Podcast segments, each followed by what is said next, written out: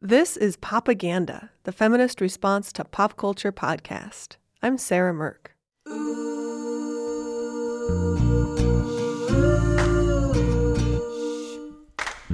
This episode of Popaganda is sponsored by She's Beautiful When She's Angry.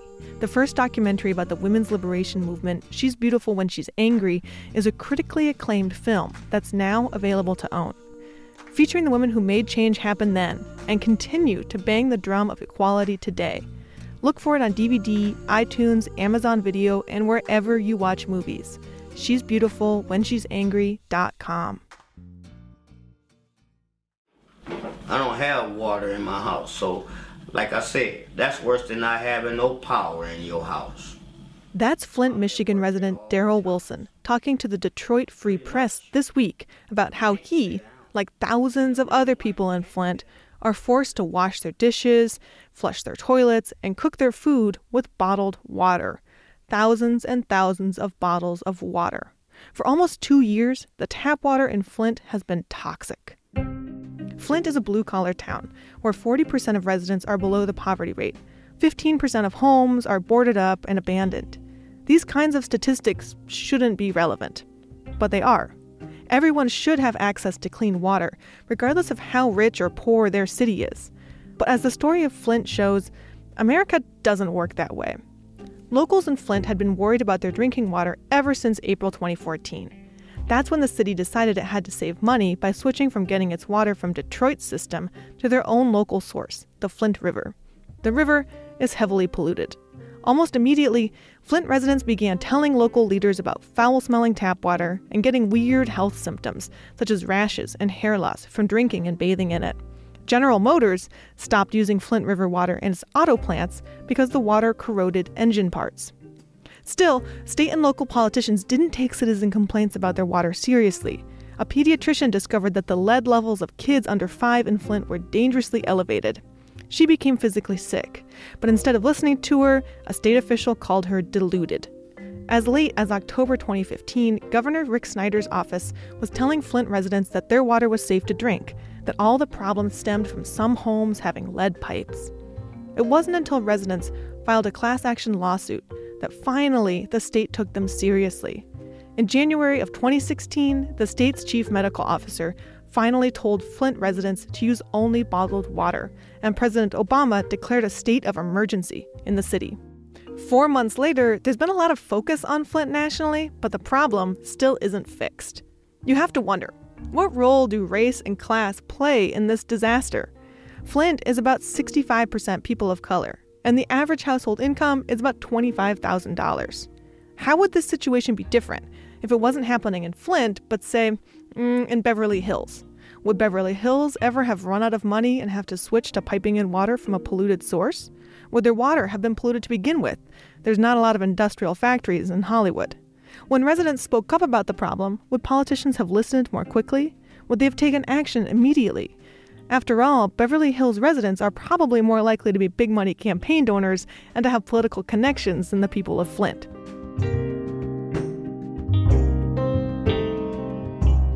This is an issue of environmental justice. Environmental justice is the intersection of power, discrimination, privilege, and the environment. People of all races, income levels, genders, and abilities should have equal say in the protection of the environment and in the creation of laws or development projects that change the environment. But in reality, it's another way the world is unequal. You can see a lack of environmental justice in lots of places in strip mining in the South, in freeway construction in urban areas, in where dams are built on indigenous land, in the placement of garbage dumps in low income communities, in the way big farms expose migrant workers to toxic fertilizers with no protection, in the politics of which communities in California suffer the most from the drought. To frame today's episode on environmental justice, it's good to start out with a primer on exactly what the term means environmental news website Grist recently put together a video breaking down the term environmental justice. In just three minutes, the video does a great job explaining the complicated issue with real nuance. So we're going to share it here. If you watch the video on grist.org or on YouTube, you can see lots of cool animations. But since this is radio, you'll just have to close your eyes and use your imagination. Okay, so this is a city. Here are all the people living in it people of all different colors, ages, wealths, and incomes. Except they don't all live together in the same place. They're separated into different parts of the city by what color they are, what language they speak, and how much money they have. And those different parts of the city look quite different. The parts that are wider and wealthier tend to have green spaces, grocery stores with nutritious organic food, and of course, money to buy it, and are often far away from pollution emitting freeways. The parts that are poorer and more diverse tend to have industrial sites, heavy duty diesel polluted ports and highways, and hazardous waste, all things that the city relies on to run properly, but that heavily pollute the air and water. And even if they had those grocery stores with nutritious organic food, most residents there couldn't afford it anyway. How did this happen? Well, this segregation can be traced back to race based zoning and housing policies, but it wasn't always as deliberate as plain old racism. Some separations can simply be traced to poor land use planning. And as a result, these residents of the same city live very different lives. Say the city realizes it has an emissions problem. It comes up with a plan to reduce air pollution, uh, plant more trees to suck up the carbon, or start a cap and trade program. But those trees get planted in the neighborhoods that are already green, and the factories that are spewing toxins into the air just buy more carbon offsets and keep spewing their toxins. The benefits of these programs are enjoyed by the communities that are already doing just fine, and the communities that were hurting most from all that air pollution, well, they're still hurting. This isn't just an imaginary city, this is the story of real cities all across the US where people might live in the very same area code, but their race, ethnicity, or wealth and income bracket causes them to experience wildly different quality of air, water, and life. In fact, it can even mean that they also experience different deaths. That's how serious this stuff is. This kind of inequity expands far beyond cities, too. Rural areas are full of commercially valuable resources like oil and coal, and they're also home to indigenous and low income communities. But when those resources are extracted, those communities don't see any of the money, and they end up with all the air and water contamination that's left over from the extraction. And we even see this injustice on a global level, like in small island nations that are forced to directly confront the consequences of rising sea levels but haven't played any significant role in the industries that are causing climate change. These peoples are sometimes forced to flee their homes because their land is literally going underwater. But the very states that did play a hand in creating climate change don't have migration policies to accommodate them. So when we talk about environmental justice, we're talking about how we can try to break down and reimagine a system that's built up on these inequities.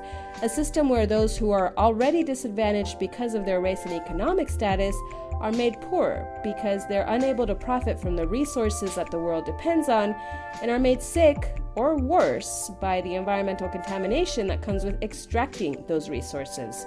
Social inequities are intimately tied to the environment. That's why social justice is an environmental issue, too. Thanks to Grist for letting us share their primer on environmental justice. That video was made by Daniel Penner, Eve Andrews, and Aura Bogado. While the issues around Flint's toxic water has put environmental justice on the national radar, environmental justice is an issue that affects every city and state. Where I live in Portland, Oregon, over a thousand homes in a predominantly African American neighborhood were torn down in the 1950s and 60s in the name of urban renewal, many of them demolished to make way for a freeway. Now, 50 years later, the impact of that decision remains. Not only is the neighborhood still split down the middle by a giant freeway, but the air quality in the neighborhood is worse because of all the cars on that freeway. Kids born today are literally breathing in the toxic legacy of the past. Today's episode explores three stories about environmental justice. We get a look at Indigenous organizing in Canada, African American farmers in Wisconsin, and hear an interview with legendary environmental justice activist Wangari Maathai. Stay tuned.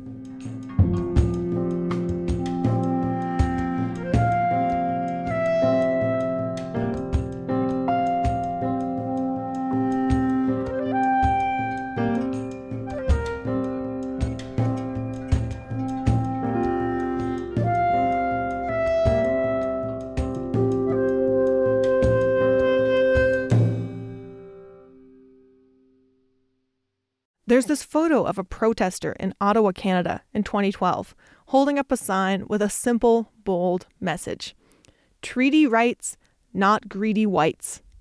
That protester is part of Idle No More, a grassroots movement that brings together environmental justice and Indigenous rights. Spreading across Canada, the organization was founded in 2012 by four women three First Nations women and a non native ally. Their original goal was to push back against a sweeping federal bill called C 45 that weakened environmental protections and threatened Native rights. Since then, thousands of people have joined in their protests. Reporter George Lavender of Making Contact Radio talked with one of Idle No More's co founders, Sylvia McAdam. In this interview, she talks about how Indigenous rights and environmental protections are intrinsically interlinked. A shopping mall in Saskatoon, Canada. It's winter, and the floor of the mall is crowded with hundreds of shoppers buying Christmas gifts. A group of people begin to drum.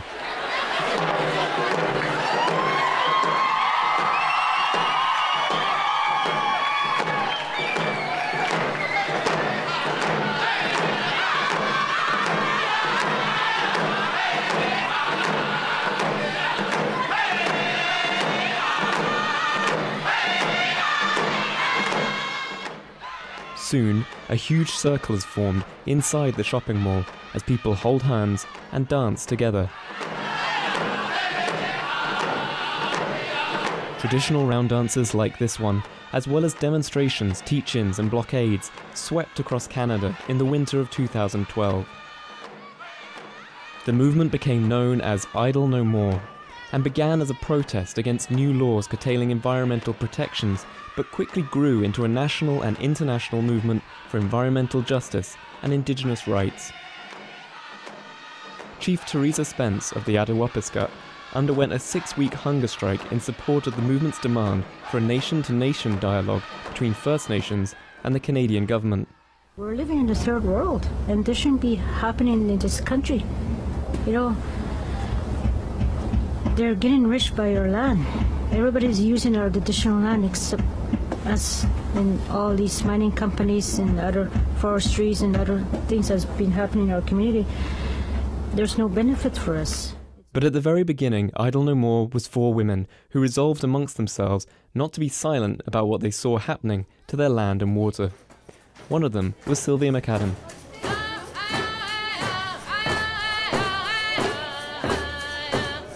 My name is Sylvia McAdam. I'm from the Treaty 6 territory in what is now known as Canada. Um, I'm from the Nehiyaw people. Uh, in English, we're called the Cree, Cree people, but I am from the Nehiyaw Nation. I'm one of the co-founders. There's four founders of Idle No More. Idle No More means protection of indigenous sovereignty and protection of land and water. So that's our, our vision is to keep pressuring leadership, not just in Canada, but also uh, globally, that the protection of our lands and our waters is a very critical state. And the, the way that we're extracting resources in many of the indigenous territories in Canada is detrimental to the land and to the water. And we're pushing and pressuring leadership to use um, start moving towards using um, resources that are environmentally friendly.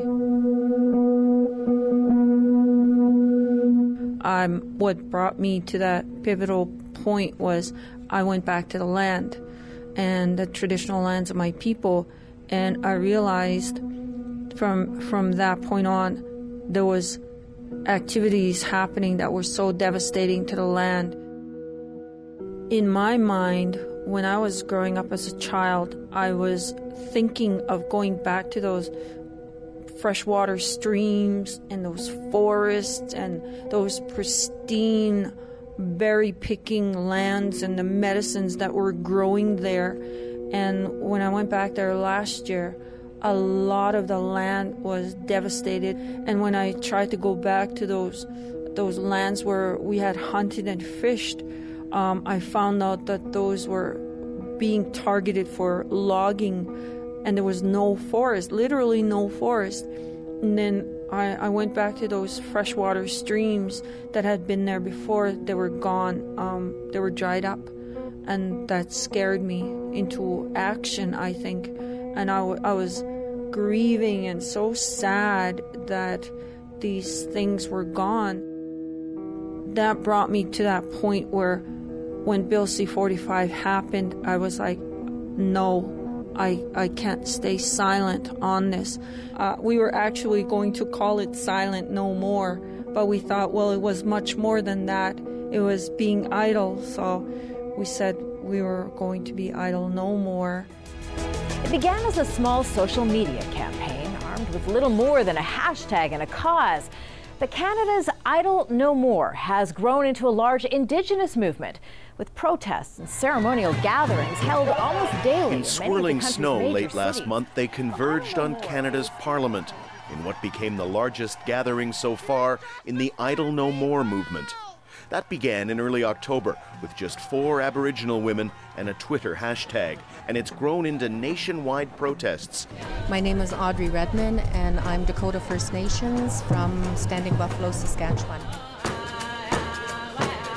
to me, it's a really exciting time because I think it's a time that First Nations are coming together, mm-hmm. and we're coming around the same issues, which is a, which is the land. And right now, of course, with the bill C45 that's going through, and they're trying to push it through. And I, I really don't believe that First Nations are going to um, accept any of it now. We may have looked like we've been very, very patient, and we are patient people, but there is a limit to patience. And, uh, you know, there comes a point when we have to stand up and say, you know, it's enough. When people started to realize um, the far reaching effects of Bill C 45, it created a new consciousness. It created uh, a, a, protection towards uh, land and water. And I think grassroots people started to realize the kind of connection that came out of I I don't know More. Um, we became united. We became um, how should, a united voice in protecting the land and the water. And for many, many grassroots people, um, when they began to realize, um, when they began to have more information about Bill C 45 and all those bills that were going through Parliament, they realized how terrible this bill is and what it's going to do. And I think Idle No More created, like I said, the space for them um, to tell the Canadian state that they don't have our consent to put this bill through.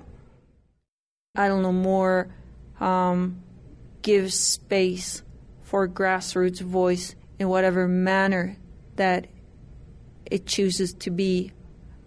Given that it's peaceful, it has to be peaceful, ethical, moral, respectful. You know, those are the boundaries that we ask. And but if if you can follow those boundaries and you have a voice as a grassroots person, then you, you know, Idle No More is for you. That was Making Contact reporter George Lavender talking with one of the co founders of Idle No More, Sylvia McAdam. Idle No More is hard at work today. You can learn more about the movement at idlenomore.ca.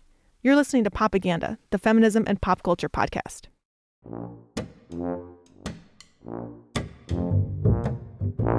We have exciting news. So many of our Popaganda listeners wrote in to ask how you could support the show that we created a brand new Beehive membership level, the Podcast Pollinators. Join fellow listeners as a member of the Podcast Pollinators, and when you do, you will receive a special mug, a subscription to Bitch Magazine in print and digital, a snazzy sticker, and Listen Bitch, a brand new monthly roundup of all our podcast shows and music reviews delivered straight to your inbox. Become a podcast pollinator today at bitchmedia.org slash pollinators. That's bitchmedia.org slash pollinators. Protecting the environment is an issue for everybody. The air we breathe, the water we drink, these are issues that none of us can escape. But low income people often bear the brunt of environmental problems. They can't afford to live in neighborhoods that have the most trees or most plentiful parks, or afford the food that's grown organically. Oftentimes, the image of the modern environmental movement isn't super diverse. It's sometimes seen as a cause led mostly by white people. In this story, reporters Kyung Jin Lee and Zoe Sullivan of Making Contact Radio narrate the story of African Americans working for environmental justice in Wisconsin, aiming to make healthy food and positive communities available to everyone. What a worm, worm gas is made out of? Poop. That's the scoop. If you close your eyes and picture an American farmer, what color is their skin? How about a city dweller? If the media and our popular culture are any guide, that farmer is probably white, and the urban person may be black. It's ironic because until the Great Migration in the first half of the 20th century, most African Americans lived their entire lives on farms. But when millions of blacks headed north, they settled in the cities, where there was work to be found. In largely rural Wisconsin, the state's Department of Agriculture says out of more than 73,000 farms in operation, only 63 are owned by African Americans. But a few of those remaining black farmers are trying to reconnect the black community with their not so distant past and help improve the community's health in the process. From Madison, Zoe Sullivan has the story. Hello. Hey, how you doing? Welcome. Good. How are you doing? I'm all right. We're at the Boys and Girls Club on Madison's South Side, a neighborhood with large African American and Latino populations. Robert Pierce is a Madison native. He's one of only a handful of black farmers in the state. Pierce is tall and barrel chested. He has a good natured laugh, but he's serious about his passion for organic farming and community empowerment. Pierce is working with the Boys and Girls Club to teach farming practices to local youth of color. You know, we're not only teaching people how to how to grow food, teaching them how to cook, how to prepare, because it's not just good enough to know how to eat it. You got to learn how to cook it right. You know, because the bottom line is, if you eat good from the beginning, down the road it would be better for you in the end here that you may not suffer all the other you know ailments of diabetes and heart attacks and heart failures and all these other things if you eat right from the beginning. So we need to start teaching kids how to eat right from the beginning you know? My thing is you can't teach an old dog no tricks. So get to the puppies you know teach the puppies. Pierce's own family has been in madison since the 1930s and helped establish one of the city's prominent black churches. Even in the city, though, Pierce was drawn to the land.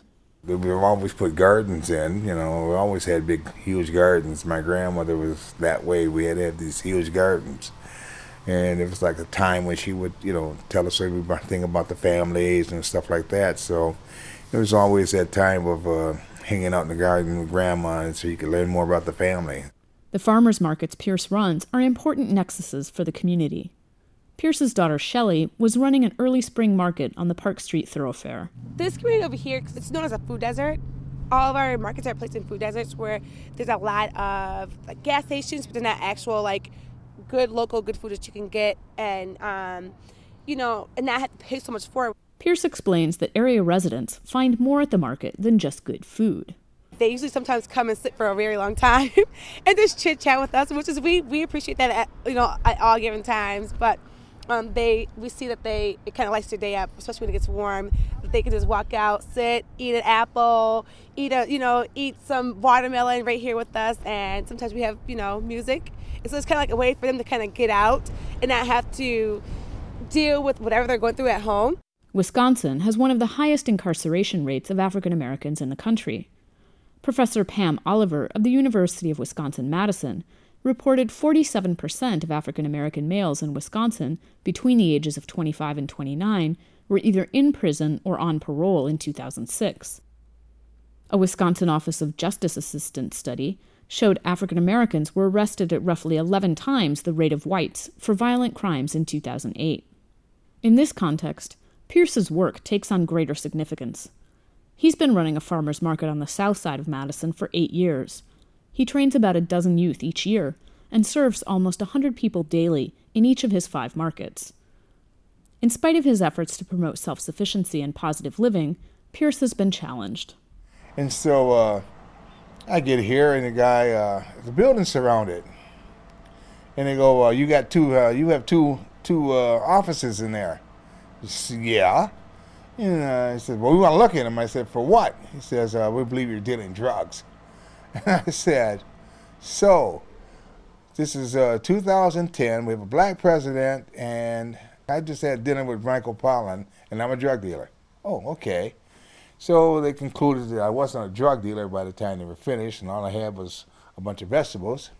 Pierce says he hasn't been bothered since, but it wasn't the first time something like this happened. Even if he's not being harassed, though, others are.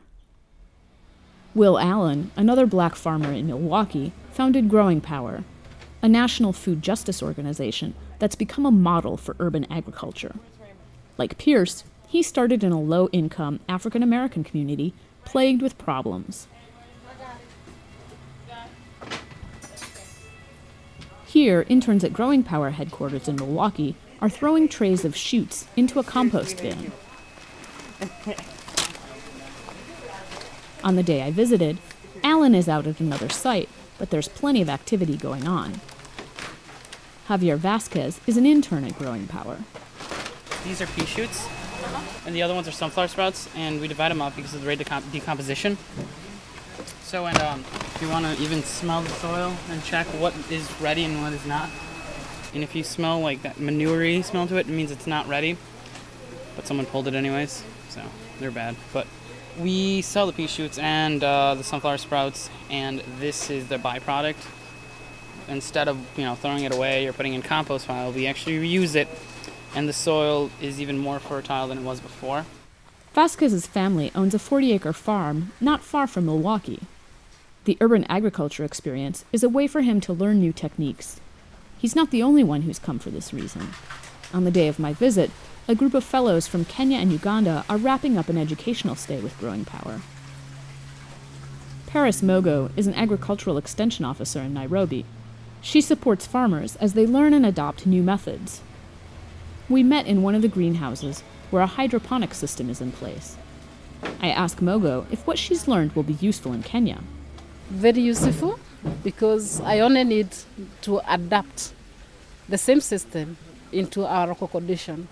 We may not be able to do it in the sophisticated way it's done, but the principles behind it can be applied in our environment.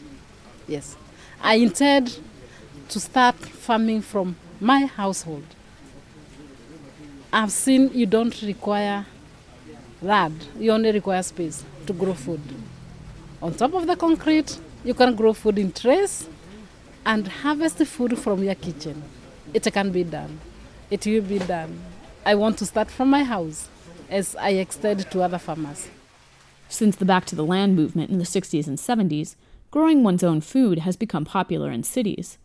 Pierce and Allen's work building social equity through a core state industry, farming, is modeling a more sustainable lifestyle for urban dwellers. They are extending the health and self sufficiency of urban populations of color, who have less access to resources than the flower children did. For Making Contact, this is Zoe Sullivan.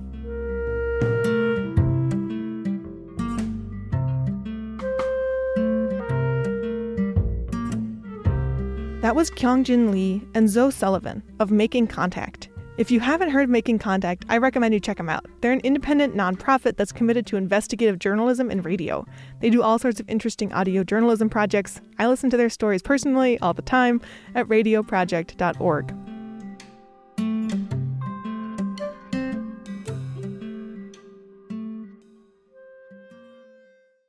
Wangari Maathai was herself a force of nature. Born in 1940 in rural Kenya, she became an advocate for environmental protection, democracy, and women's rights. Her work mattered so much that in 2004, she became the first African woman to be awarded the Nobel Peace Prize. She passed on in 2011 from ovarian cancer, but her words and work still resonate today. Luckily, we're able to hear from Wangari in her own words. In 2009, Francesca Rheannon and Bill Baue of Sea Change Radio got the chance to talk with Wangari Maathai when she was on tour in the United States. Now we get to listen to their interview and think about how Wangari can continue to inspire. In her native Kenya, Wangari Maathai saw that deforestation was devastating the environment. Good arable land was eroding, streams were getting polluted or drying up, and women had to go further to find ever scarcer firewood. So in 1977, she founded the grassroots Greenbelt movement. Over the past 32 years, it's planted 35 million trees, bringing back whole ecosystems with it and revitalizing villages. The program has been carried out mainly by the women in those villages. By hiring them to plant the trees, it gave them the means to care for their children and protect their environment. The corrupt regime of Daniel Arap Moi sought to stop Wangari Maathai, arresting her numerous times and even jailing her. In 1991, she was beaten while planting trees on public lands and suffered a head injury. But she fought on and earned world acclaim for her actions and her courage. In 2004, Maathai became the first African woman to receive the Nobel Peace Prize for her contribution to sustainable development, democracy, and peace. Sea Change co host Bill Baue and I sat down for an intimate chat with Wangari Maathai at the Marlboro College Graduate School, where Bill teaches. You have said that the planting of trees is the planting of ideas. What ideas are you trying to seed when you plant trees?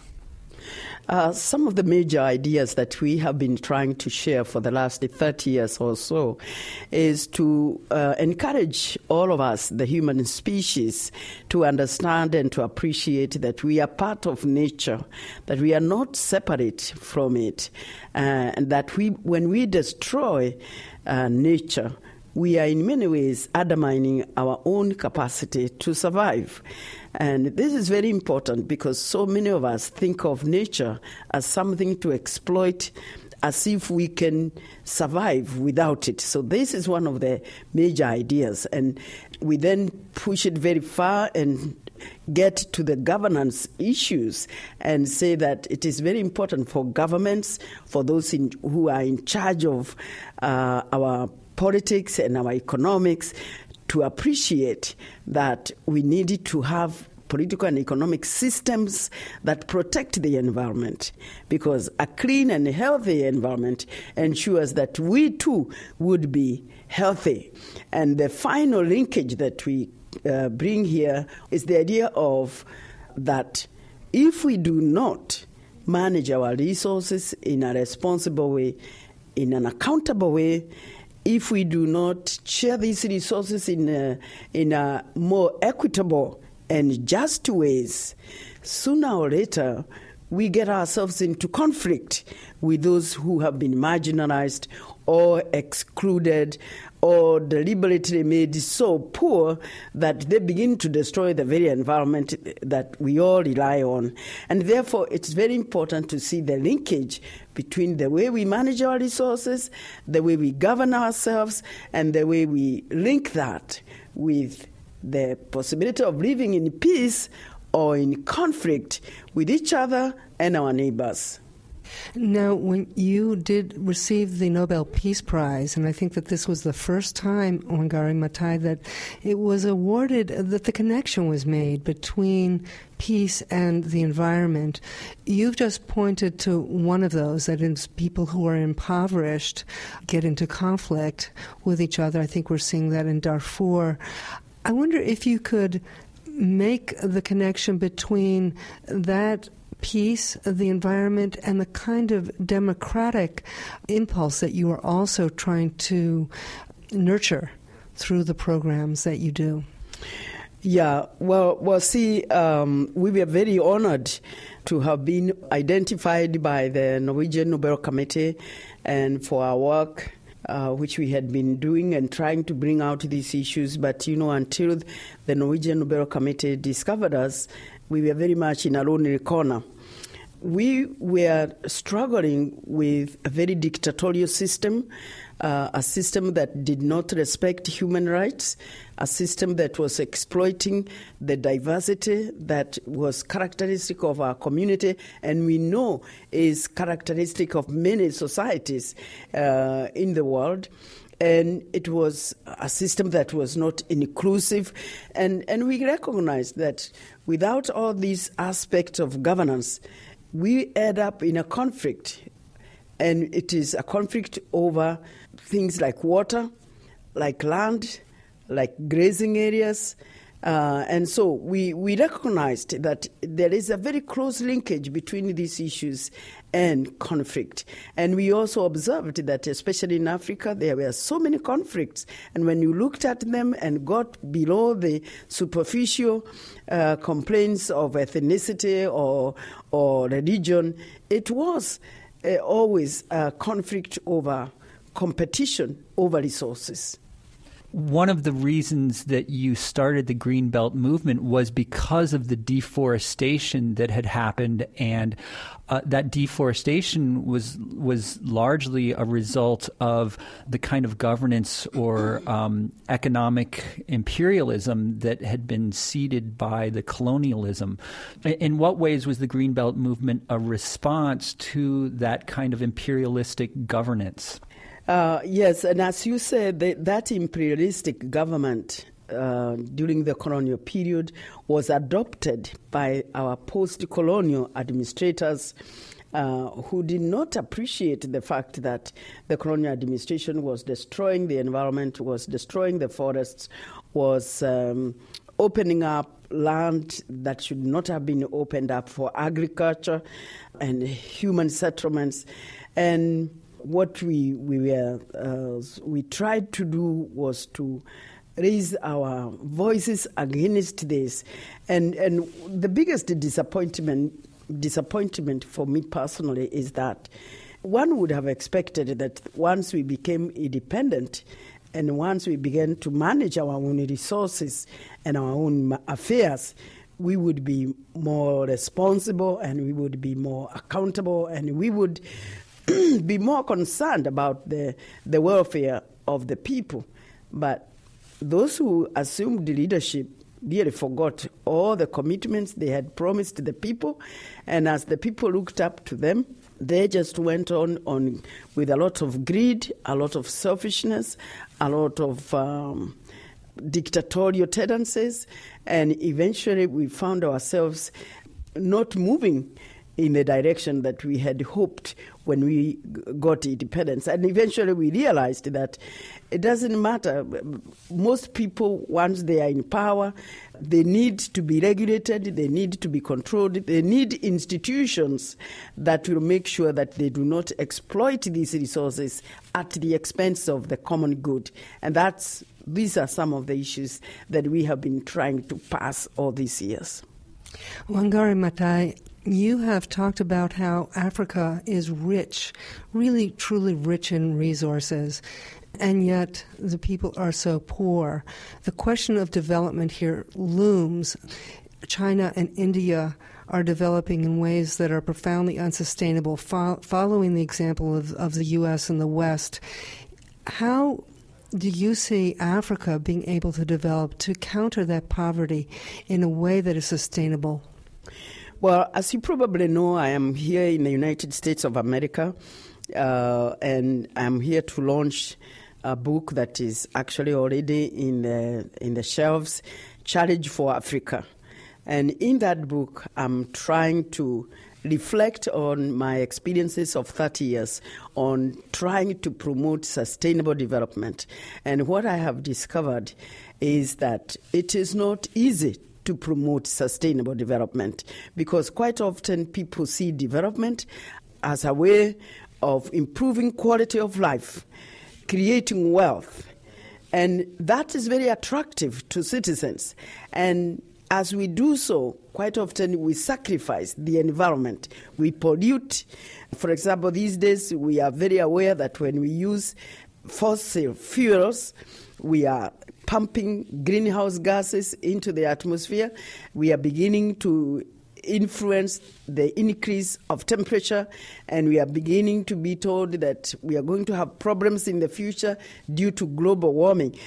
But even for countries like India and uh, China, it's very difficult to run away from the uh, model that we have adopted from the industrialized countries of the West and Japan because uh, development at that time was done with fossil fuels as the driving force, as the driving source of energy. And now the problem we have is many people say, shall we develop or shall we protect the environment?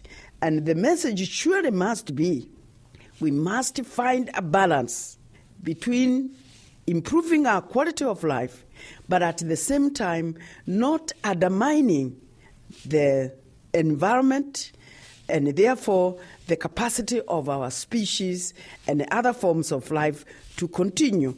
That can be controlled by, first of all, we are all talking about we can invest in new and renewable sources of energy that are low in carbon solar, wind, hydropower.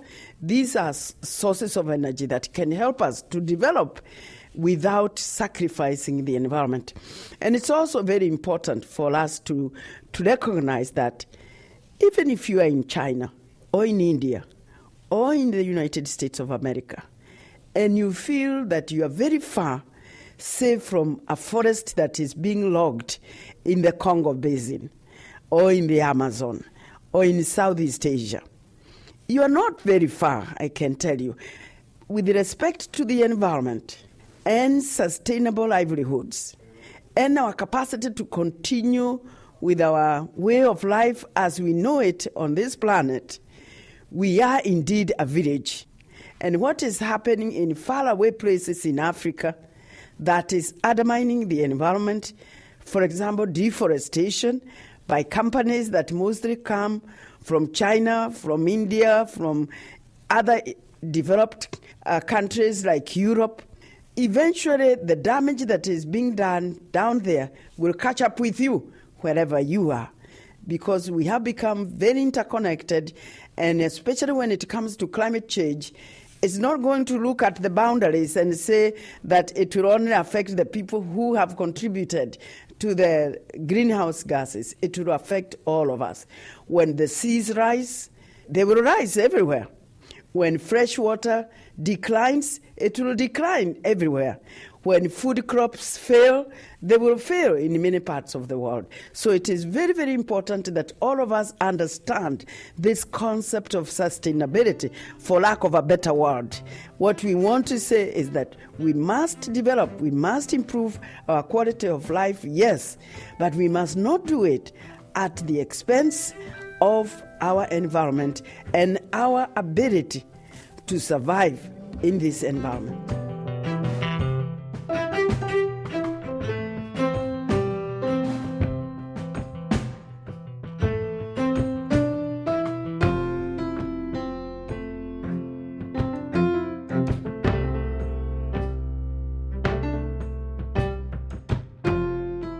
When I think about the environment, I often get cynical. The world is getting warmer. The sea levels are rising. We are in the middle of a great extinction with species dying off every day. Maybe the human race won't even be around in another 200 years because we'll drive ourselves out of existence. To me, it feels very grim. That's why I'm bolstered by the people who haven't given up hope, not by a long shot. The activists of Idle No More, the farmers in Wisconsin, people like Wangari Maathai, and the residents of Flint who pushed for clean water, they all believe that a better, healthier world is possible, and that we should all have access to a better environment, even if we're not rich. Your ability to breathe clean air and drink clean water and be around trees shouldn't depend on your zip code or your income. We know that we can't keep operating how we've been operating. People like these activists provide a way forward. And that is rare and wonderful. You've been listening to Popaganda, the feminism and pop culture podcast. Thanks for listening to today's show.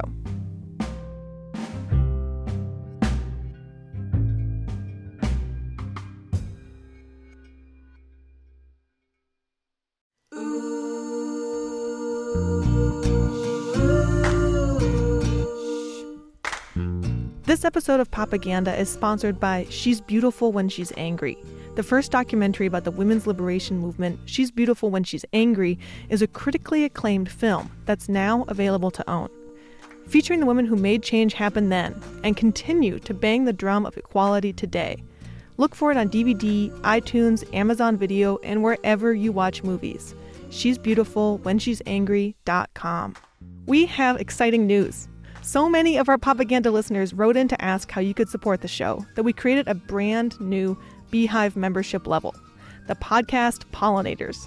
Join fellow listeners as a member of the Podcast Pollinators, and when you do, you will receive a special mug, a subscription to Bitch Magazine in print and digital, a snazzy sticker, and Listen Bitch, a brand new monthly roundup of all our podcast shows and music reviews delivered straight to your inbox. Become a podcast pollinator today at bitchmedia.org slash pollinators. That's bitchmedia.org slash pollinators. Popaganda is produced by the team here at Bitch Media. Our jingle is by Mux and Owen Worker. Additional music was provided by Blue Dot Sessions. Look up their creative and minimalist sounds by going to Google and typing in sessions.blue. And the show is produced by Alex Ward at the studios of X Ray FM, an independent radio station in Portland, Oregon. Thanks for listening.